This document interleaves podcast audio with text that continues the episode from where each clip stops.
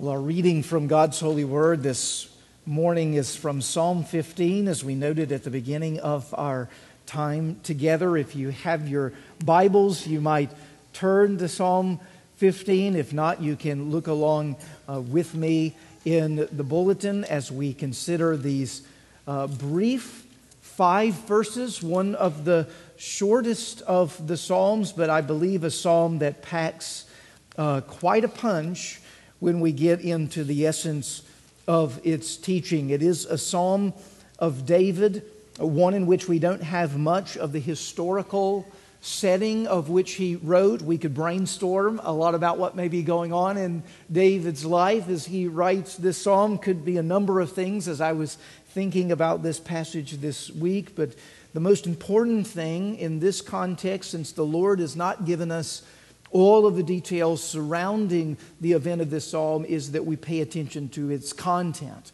what it is that is being spoken in and through this prayer of King David. So, if you will, look with me in Psalm 15, beginning in verse 1. O Lord, who shall sojourn in your tent? Who shall dwell on your holy hill.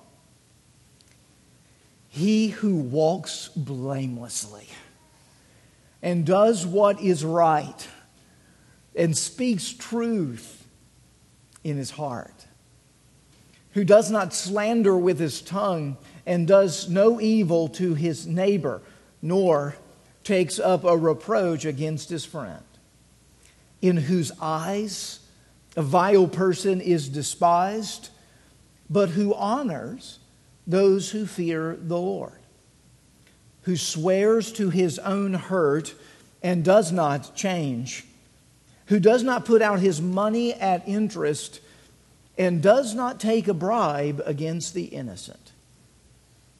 He who does these things shall never be moved. The grass withers and the flower fades, but the word of our God will stand forever. Amen. Let's pray together. Our Father in heaven, we thank you for this word. It is an important instruction to us as your people. And we're seeking you in this hour. We want to know you. We want to know you as you've been revealed in your word, and we want to be faithful to what it is that you're speaking. And so, would you now please come?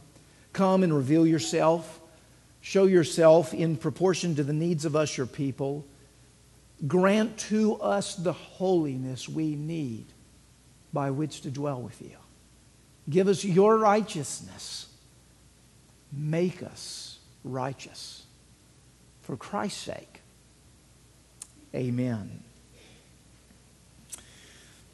Well, you've probably been in the situation as I've been on a number of occasions where I've asked a question and I wished I hadn't because I got a truthful answer. You ever been in that situation before? Where you asked a question, maybe out of politeness or maybe out of curiosity or just speculation, and the person whom you asked the question to took it really seriously and with full integrity responded to you in the depth of what that question meant. Maybe it was a question uh, like you asked or posed maybe to someone this morning when you walked into the sanctuary and you said, Hey, how are you? And they took you seriously. And they began to really tell you how they are. And after about a minute and a half of honesty, you were like, ooh, I didn't really want you to tell the truth. I, I just, I wanted you to say, fine, okay, oh, a little tired, but glad to be here. Something light, something on the surface, something that wouldn't get us into the depth of the reality of what's really going on in our lives. I wonder if Oh, I wonder if David felt that way when he started this psalm.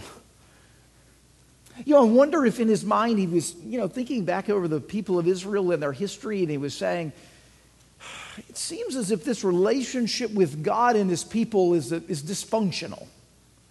It's like, it's like a poor, it's like a bad marriage. There's communication problems, there's intimacy issues, there's, there, there's, there's all kinds of there's all kinds of uh, missed opportunities. There, there's all kinds of expectations that are getting trampled on, and, and you know what this is like. We've been there in our married relationships. We've been in there in our relationships between our, our children. We've been in there even with friends. And we think there's something at the core of this relationship that keeps stubbing its toe in this way. This relationship is, is, is very core, it's just dysfunctional. Just not working as it ought to work. You wonder if David's reflecting a little bit on that in Psalm 15. And then as he begins to reflect, well, well, you know what I need to do? I need to think about what it is that God would say as he answers this question. And God, by the work of the Holy Spirit, we're told in Peter that the men of God of old were carried along by the Holy Spirit as they wrote the scripture. God began to illumine David's mind and he began to write out the answer. Maybe it was just flowing freely from his own heart and, and from his own mouth. And then he looked at the answer and went, Oh, that's not what I wanted to hear. I, I, I didn't know we were going to go that deep. You ever asked a question and then kind of regretted the answer that you got? In this passage, David is raising what I would like to call for us today a burning question. A burning question. It's one that he, he, I sincerely believe, can't help but ask because he knows the critical nature of its importance. He asks a question that his soul cannot be settled until he gets an answer. But I want you to see not just that it's a burning question, I want you to see that when he gets this answer, it's an unsettling answer. The answer that he actually gets is the answer that we're afraid might be true. But this passage is essentially telling us if we want to dwell with the Lord, we must be holy. Oh, no. Haven't we already passed through forgiveness of sins in this service? Did you, did you participate in that with me? Did we together say we've done wrong things? What that means is you can't dwell with God. That's what this psalm is saying. He who does all of these things won't be moved. The implication is he who doesn't do these things will be moved. Will be moved. That's us. He has this burning question, but he has this unsettling answer. The question then becomes Is there any hope? Is there any hope for the likes of people like us? Well, let's get personal with David. Is there hope for people like the likes of David? Now, you know some of David's life.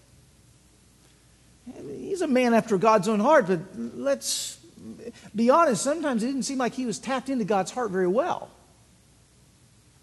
He was God's man. God chose him, God used him. There were many things about David that resembled the character of God, but it wouldn't take us long to stumble across areas, sections, moments of David's life that look far from the kind of holiness that's being described here in Psalm 15. What do we do with this? Well, as we consider this burning question, I want to propose to you that this question is the most important question that we can ever ask. Now, that's a huge statement. That's a huge statement. I realize, and you're used to preacher hyperbole, right? You're used to like exaggerated. You know, every week I seem to say, this is my favorite passage in all of the, of the scriptures. And it's because I've been in it, you know, for hours and hours this week. And now it is at this moment my favorite, you know, passage because the Lord has spoken so, so deeply. And, and, and yet I don't mean to be hyperbolic in any sense of, of the term when I say this is the most important question we can we can ever ask. To say that would mean that I believe that the purpose and the meaning of life is to be found in the presence of God. That's the underneath of that. You see, that's the point of this question. This opening question, Oh Lord, who shall sojourn in your tent? You think, what's he talking about there? Well, that tabernacle, remember? Remember the tabernacle in the Old Testament when the people of God wandered in the wilderness for 40 years and God was with them in presence by the pillar of cloud by day and the pillar of fire by night. And then when they stopped to camp for a little while, they set up the tabernacle in the glory cloud would come down and meet with God's people. Um, the question being raised here is how does how do we how do we dwell with God in that tent? How does God actually walk with us as we pilgrim through this life and abide with us with the likes of us? How do we sojourn in the tent of the Lord? And then notice how he progresses a little bit. Who shall dwell on your holy hill? Now it's stayed, dwell, sojourns, movement, walking, pilgrim. Now we're dwelling. Who can be stayed on where? The holy hill. Now, what's he talking about there? Well, in Jerusalem, of course, he's talking about the Temple Mount. In, in, the midst of Jerusalem, there's this raised hill, and it's where the tabernacle sat once the people of God had moved into the land of Canaan, and then later it's where the temple was built. And so this is the place of the people moving from the wilderness into the land of Canaan, and now they're dwelling. But now he's asking the same question How do you sojourn with God in the wilderness, and then how do you dwell with God once he's once he's established his presence in a place, how do you dwell with him upon that holy hill? It's a, it's a really important question. And he's arguing in that opening question that this is a passion and a pursuit and a desire that must be the lead passion, the lead desire, and the lead pursuit of our lives to answer the question and to be found present in the tent where God is sojourning with us, to be found in the temple where God is dwelling. That, I would argue, and I think David is arguing here, that is life. That's life. Now, that's, I think, critically important that we see that's different from the way that we often think about it. We often like to talk about God being important to our life. God is helpful in our life. We bring our problems to Him and He helps us. He, he does things for us. He, we may even say things like He's on the top of the priority list. You know, there's, there's God, and then there's marriage and family, and then work is somewhere down here. And we, we speak of it this way like God is a leading important piece of our lives. But here's, I think something really different is going on here in this passage. The problem with that sort of thinking is that it treats God like He is a resource for our life, rather than God being the very essence of life itself. David in this passage is not saying, How can God help me? How can I how can I, in a sense, get from God the life that He wants for me? He's saying, How can I get God? That God Himself is the one that I desire. He is the lead value, not what He gives me, but Himself, His presence. Now, the, the realization is uh, many of us don't realize it, but we actually are captured in the thinking that God is more or less a resource for the life that we want to live. Now, we, we know this is the case um, when, when God lets us down. Uh, because we're talking about the Psalms and we're talking about prayer. Have you ever prayed for something and, and it's not been answered in the way you expected it to be answered? Well, I have. I've prayed for things, I've longed for things, and, and then nothing, nothing's ever happened. Well, let me ask you, how do you respond when you pray for something, you know, faithfully twice? And, right, that's how it goes, right? Let's be honest. You, you, oh, I pray, oh, I'm going to pray for that twice, and, you know, and it didn't happen. What happens? Did you get frustrated? Yeah, did you get frustrated? Did you wonder, what's the use? Why did I do this? It's not, it's not turned out the way, the way I wanted it to turn out.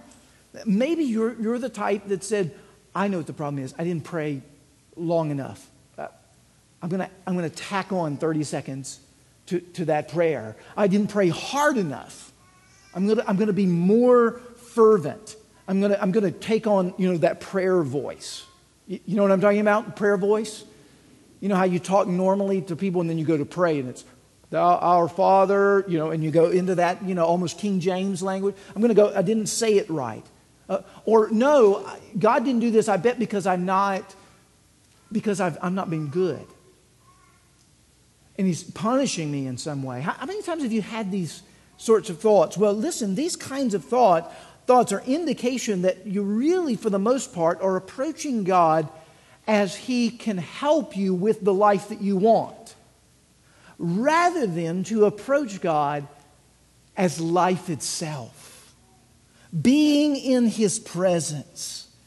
Uh, because you're not relating to God for God, you're relating to God in what God can get you in what He can do for you. And your intimacy with Him is based upon whether He's solved your issues or not whether things have come together for you. And you know what this is like. You, this does not bespeak of intimacy with someone. Think of the person in your life who always calls you just when they need something. You know this person, right? Their name pops up on your phone and you go, oh boy. And you answer it, and sure enough, they want your lawnmower again. And they, and they only call when that's the case. Let, let me ask you do you feel particularly close to them? No. Why? Why? Because you know what you feel like? You feel like you're being used.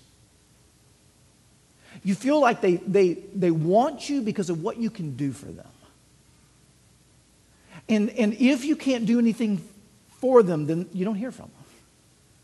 I wonder what, if your relationship with God looks a little bit like that. How, how often does our relationship with God look a little bit like that. I was talking to a, a, man just the other day who was talking about his daughter going off to college, and I said, Tell me some of, some of what you've been passing through as you sent your first child off to college. You said, Well, let me tell you one thing it's helped my prayer life. It's helped my prayer life. Why has it helped your prayer life? Because now I have a need, and more than I've ever felt, I'm out of control. And now I need God in a way that I haven't sensed my need for him in the past. And it's not a question like David is asking here Lord, how can I be with you in your tent? How can I just dwell with you on the holy hill? It's saying, God, I've got a long list here. This might take a while. If we are really going to enjoy communion with the Lord, if we're going to find our way to God, we are going to have to treasure God. And we're going to have to experience God's treasuring of us in Christ and in the gospel. We want to be where David is in Psalm 27 4. Listen to what he says. He says, One thing I have asked of the Lord, that will I seek after, that I may dwell in the house of the Lord all the days of my life to gaze upon the beauty of the Lord and to inquire in his temple. Now, if you could distill your entire life down to one petition, is it this one? That's what David is asking. One thing I ask of the Lord. If it comes down to one thing that I can request, it is that I would gaze upon the beauty of the Lord and I would dwell in his temple. Is that where your heartbeat is? That's what this question is raising. Do we love God for who God is? Do we love God as a resource to the life that we're planning that we want Him to bless? And those are fundamentally different things. Fundamentally different things. Well, how do we dwell in the presence of the Lord? If we have this as the heartbeat of our life, how do we dwell in the presence of the Lord? Well, we catch a glimpse of it in that little phrase at the end of that second question Who shall dwell on your holy hill? Holy. Now, as David says, holy hill, he's not describing the dirt in Jerusalem. He's describing the being who occupies that hill. It is not the bush that was holy or the ground around the bush that was holy when Moses went up to it. It was that the God of the universe had dwelt as a consuming fire in that bush. And by being on that ground, that ground had the holiness of the presence of God. That's the, the, the, the reality of what it is that David is speaking to here. He says, You must, how do I dwell on your holy hill? And then we begin to get the unsettling answer because David begins to put us through in verses 2 to 5 what I'm going to call the holiness test. He begins to put us through the holy t- holiness test. Now, I know you thought this was summer and test taking was done, school year is finished, but actually, the ushers in the back have some number two pencils that they're going to be bringing down the aisle some Scantrons here in a second. We're going to see how you do on this bubble test. But it, the reality is, I wish it was that easy. I wish we could take that kind of test and it could be pass or fail on how you mark with a number two pencil on the test. I wish it could be that simple. The reality is, as we walk through the holiness test here in Psalm 15, is the holiness test is testing the entirety of your life the entirety of your life. It's wonderful, like take a test for 30, 45 minutes, an hour, two hours, and then walk out of it and be out of the test. This is a test you're never out of it. Guess what? You're in it right now. Oh, did you not know that? Ooh. You're, you're on test taking day every day when it comes to the holiness of God. It's the entirety of your life. And this is way more important to make sure you get you know, an upper 20s, lower 30 on the ACT so you can get into the school you want to get into. This is about getting into the dwelling place of God for eternity. And there is no preparation exam that can get you quite ready for what it is that David's going to unfold here in this text. And he says, This holiness, it's something about being set apart, it's about being pure, it's about being holy, it's about being whole. That the completeness of ourselves match the character of God Himself. That's what we're after. And he says, I want to unpack that for you. He says in verse 2, he gives us a great summary of holiness. He says, Holiness is walking blamelessly, it is doing what is right, it is speaking the truth in your heart. And I love that description of holiness. If you think of walking blamelessly, it's walking in a way where no one can see any fault about you. You're blameless. There's no charge that can be brought against you. There's no sin that can be levied against you. You're walking blamelessly with the Lord. And then notice there's an external and an internal. There is, there is the doing of the good to the neighbor. And then there's the speaking of the truth in the heart. There is the internal workings and the motivations of what is there, and there is the outward expression and the action that flows from it. And those two, he's saying, are a, when those are a complete match, when your motivations are pure and white as the driven snow, and you act on those motivations and you live consistently with them to the highest degree that is humanly possible, at that point, you have become holy. So that's what this means walking blamelessly, doing what is right to our neighbor, speaking the truth in our heart. And he says, but let's dig down in that a little bit. I want to give you three parts to this holiness test there's a truth test, there's a relationship tr- test, and, and ultimately, here at the end, there is a test uh, with regards to your finances, to your money. It says there's a truth test. Look at what he says. He says, You can't slander with your tongue, you can't do evil against a neighbor, you can't reproach against a friend. Um, holiness requires a test of our truthfulness. And truthfulness has much to do with our mouths, what we say. In fact, one of the ways we really know who someone is is by how they speak. Jesus tells us in Luke chapter 6, verse 45 out of the mouth, the heart speaks. Now, for someone who is prone to words, I don't like this very much. But like it or not, words actually reveal who we are. And if we paused right now and we considered the words of ourselves and the words of the people around us, and we're considering whether or not those words are being used for the building up or whether those words are being used for the tearing down, what you'll see is there's a relational component to this. If we just scanned through our contact list on our smartphone, we looked at the individual names and we said, and we just asked these questions Does this person gossip? Does this person slander? Do I catch them talking negatively about other people? Are they kind of busybody storytellers? Is that kind of what, what they do? Does this person's words build up and encourage and edify? Or this person trying to tear down or destroy? And if we went through that list, here's what we would actually find. When you find someone who guards their tongue, speaks in a cautious and wise, careful manner, they're faithful in the building up of their words, they're the kind of person that when they speak, their words have great value because of how it is that they levy those words for the good of those who are around them, what you'll find is that those are the people you listen to the most and those are the people you trust the most. Those are the people you listen to the most, those are the people you trust the most. If you come across someone who talks behind their back, whispers other people's secrets in your ear, guess what you won't do? You won't share much with them. You won't share much with them, and for good reason. You don't feel you can trust them the truthfulness of the individual is being called into question, their sense of integrity, their wholeness. They look like they care, but then their words squeeze out sideways, slanderous towards others. And the test of holiness, God is telling us here, is a test with regards to truthfulness.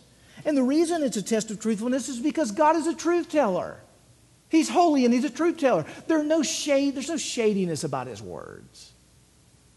Uh, there, there's nothing squishy or slippery about the words of God. He, he, he speaks faithfully. He's a holy God with holy words. And if we're going to dwell with him on his holy hill, then we too have to be people who pass the truth test when it comes to holiness. But we got to secondly pass the relationship test. Look at how he says this in in, uh, in verse 4. He says, In whose eyes a vile person is despised, but who, but who honors those who fear the Lord. Now, David is genuinely asking here, what sort of person do you align with relationally? What sort of person do you rely you align with relationally? That word vile is not a lightweight word, it's a heavy word. It means someone who is hardened in their perversity, someone who is committed to wickedness. Now, there's a difference. There's a difference because you've run up against it. There's a difference between someone who you know is a sinner and who sins and grieves over their sin, and there's a difference between a person who sins and glories in it. One who rejoices, as it were, in their shame. You know, you know there's the person who gossips and, and feels bad about it and then goes to repentance and seeks to make reconciliation. There's a person who gossips and then laughs when they see the other person's life destroyed and their reputation undermined. There's a difference in terms of the, the level of perversity and the vileness. When we see vileness as it takes place, what we're seeing here in this passage is there's a despised vision an assessment of that that comes forth from someone who is holy. We have a strong reaction that this is out of the accord with the character of God. This is not right in the world. This is destructive. This is not contributing to the goodness and the peace and the glory that is the design for God in His redemption. Now, what we're looking for is to be a people who honor those who fear the Lord. If we have rapport with those who have seared consciences, if we have rapport with those who call righteousness wicked and wicked righteous, then it's an indicator to us of the kind of character we have. It's an indicator that we have rapport with them because they see us as one of them. Now, this is really different from what we see with Jesus as he is constantly meeting with the wicked, talking to the unbelievers, engaging with those who are doing evil deeds. This is really different from that because as Matthew, Mark, Luke, and John shows us, Jesus is spending time with those who are sick, not those who are well, for the purpose of actually bringing them out of that sickness into a state of wellness. We sometimes miss this as I'm hearing people talk about the mission of Christ. Well, he spent time hanging out with sinners, yes, but he was friendly with sinners without being friendly with sin. He was, he was a lover of those who were wicked, but he was hating wickedness. He maintained his holiness and his righteousness in the midst of his loving relationship to those. In fact, if we see, we don't see Jesus commend their sinfulness. If we ever see people, Jesus commend someone who's a sinner, is because they've come out of that sin. Think of the prostitute who is weeping over Jesus' feet and is wiping her, his feet with her hair. And, and Jesus says, This one loves much because she's been forgiven much. Where does the commendation come in? The commendation comes in that this woman was of another quality and type, and now she has moved towards me in salvation and redemption because she has left her old life in the past. She's coming into the new life of grace. The old things have passed away. Behold, the new things have come. He's not reveling in the old, he's drawing a great distinction between the two, and that's what we see Jesus doing in here. Regardless of social position, regardless of what the world thinks, Jesus is saying we must get close to and honor those who honor God. And we must not participate or associate, connect with those who are vile. But he doesn't stop there. He, he goes on to what we would call the treasure test. He says, Holiness requires a test of treasure because what we treasure reveals our true character. Look at how he says it. He says, He who swears to his own hurt and does not change, who does not put out his money at interest, and does not bribe, take a bribe against the innocent. Now, we've already talked about two pretty significant tests of holiness, right? Truthfulness, way we speak about others, who it is we relate, how it shows forth our character, and then he comes to a third one. This is a big one. How do we connect with money in relationship with others? How does money work in relationship to others. And, and, and really, this is, this is big, right? What reveals more about our hearts than our money, right? You, you know the old adage, you really want to know what someone's committed to? Look at their calendar, look at their checkbook. Right? Look at their calendar, look at their checkbook. Where do they spend their time? Where do they spend their money? That, that's their functional priorities. That's going to reveal it. And David floats this out there because he wants us to see that holiness is not greedy, or opportunistic, holiness is generous. Holiness is generous. He says, first, you must keep your word even when the bottom line is going to plummet much lower than you ever imagined it would do so. That's what he means by this, this phrase, who swears to his own hurt and does not change. He's committed to do something. He bid a job, and he way underestimated it. But he stays with it even if it means it has to impoverish him. Because his word is his bond. He's faithful and whole, inside and outside. What he's committed to is what he's going to do, even if it means that he loses his shirt in the process. It's exactly what Jesus says in Matthew 5 let your yes be yes, and your no be no, and then let the chips fall where they may. And then he says, secondly, it means that you don't see someone else's deprivation, their need, as your opportunity for wealth accumulation. You know, someone comes to you for a loan and you think, opportunity. opportunity. How can I exploit this situation? How can I levy interest on top of this person as they would pay back this loan? How can I, as the Old Testament would put it, use them? How can I make a quick buck here? Instead, what we're being called to here is a, is a ministry and compassion that says, God, by His grace, has given me the resources to bless you in your time of need. It's a, it's a posture of ministry to help them pay it back in a reasonable time with no interest. Let your wealth be that which is used in ministry, and holiness requires this.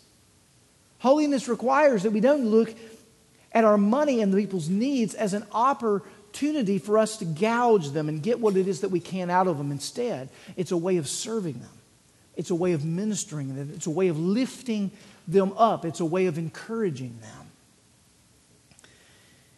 And he says to do this even if it financially ruins you. He who swears to his own hurt and does not change. Now, I use that language ruin for a reason because look at that last sentence. He says, He who does these things shall never be moved. Right? That word moved could actually be translated ruined. He, he who does these things will never be ruined. Now, to be quite honest, if you go through this list, you think, if I do these things, I'm quite possibly going to be ruined. Right? I'm, I'm, I mean, it sounds like you're inviting my life, you're inviting me to give my life away. Uh, uh, according to this, it's the truth test. Let's just let's think about it. If we can't gossip or we can't slander against one another, how are we going to get ahead in life? I mean, really, isn't the purpose is that your boss knows that you're a lot better than the other person, and any way you can make the light shine on them a little bit less and a little bit more on you, isn't that the way you're going to get ahead in life? I mean, this is vocational ruin to follow the truth test here. Look at, listen to the relationship test. If we don't do what all the cool kids are doing, even if it's sinful, if we don't engage in the things that are acceptable, even when they're wrong, say in, in school or in business or even at home, we feel judged by them, you know what's going to happen? We're not going to gain social acceptance. We're going to be ruined. We're not going to be in with the people who are in, uh, according to this holiness test. And then look at the treasure test. I mean, he says if you never take a little money under the table, if you never charge any interest to those who, who are your business contacts, and you maintain a scrupulousness with regards to what it is you do, then you're never going to have the retirement nest egg you're looking for. I mean, at the end of this, he says, He who does these things will never be moved, never be ruined. I don't know about that. But, but of course, this is what raises the big question What are you pursuing? One man's ruin may be another man's treasure. You've heard that. What, what seems like trash and loss to one can seem like value and glory and meaning and purpose to another.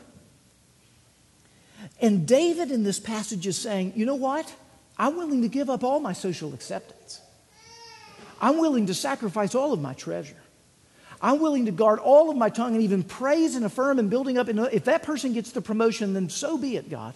I'm willing to do all of those things and be, quote unquote, in the world's eyes, ruined so that I'll be preserved to dwell in the house of the Lord.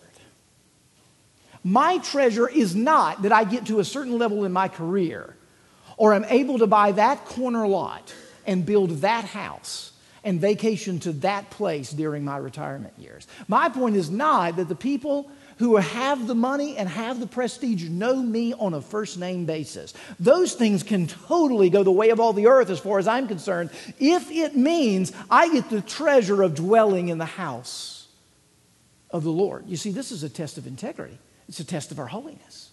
Do we really love God for what He does for us, or do we love God alone? Is God Himself enough? Is He the relationship that's worth sacrificing the other relationships for? Is He the treasure worth losing the bank account for? Is, is His word so important that you'll curb your words in your relationship to others? Now, here's the reality of we're committed to all of this, and we're not asking the question, what's in it for me, but what's in it for God? if we're really in that spot, then we will not be moved. Then we will not be moved. Then we will dwell in the house of the Lord. If you will simply be perfect, as your heavenly Father is perfect, then you are going to be totally fine. It's very clear in this passage. So, good luck.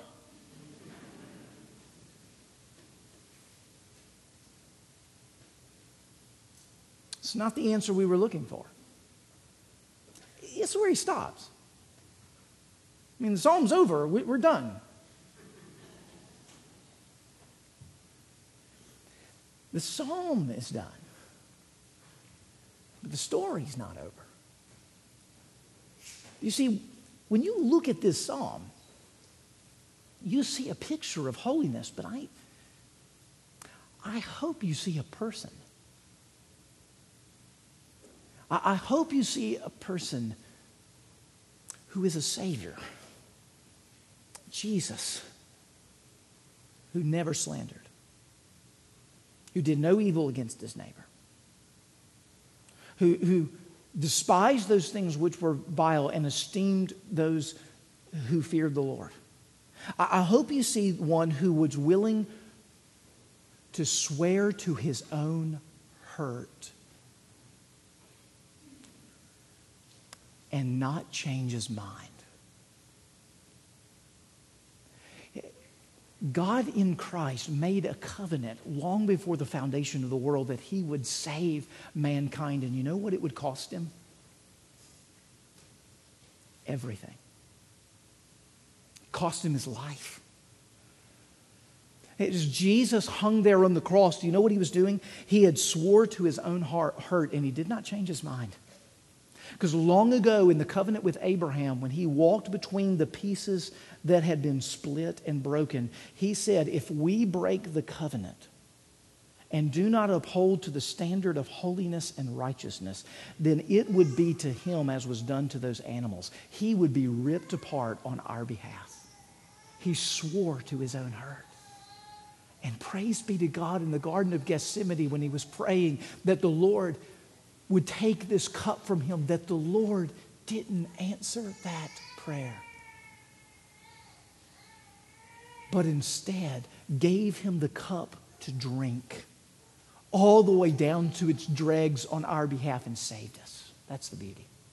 That's the beauty of what we see in this passage is that Jesus has become the standard of righteousness and holiness for us.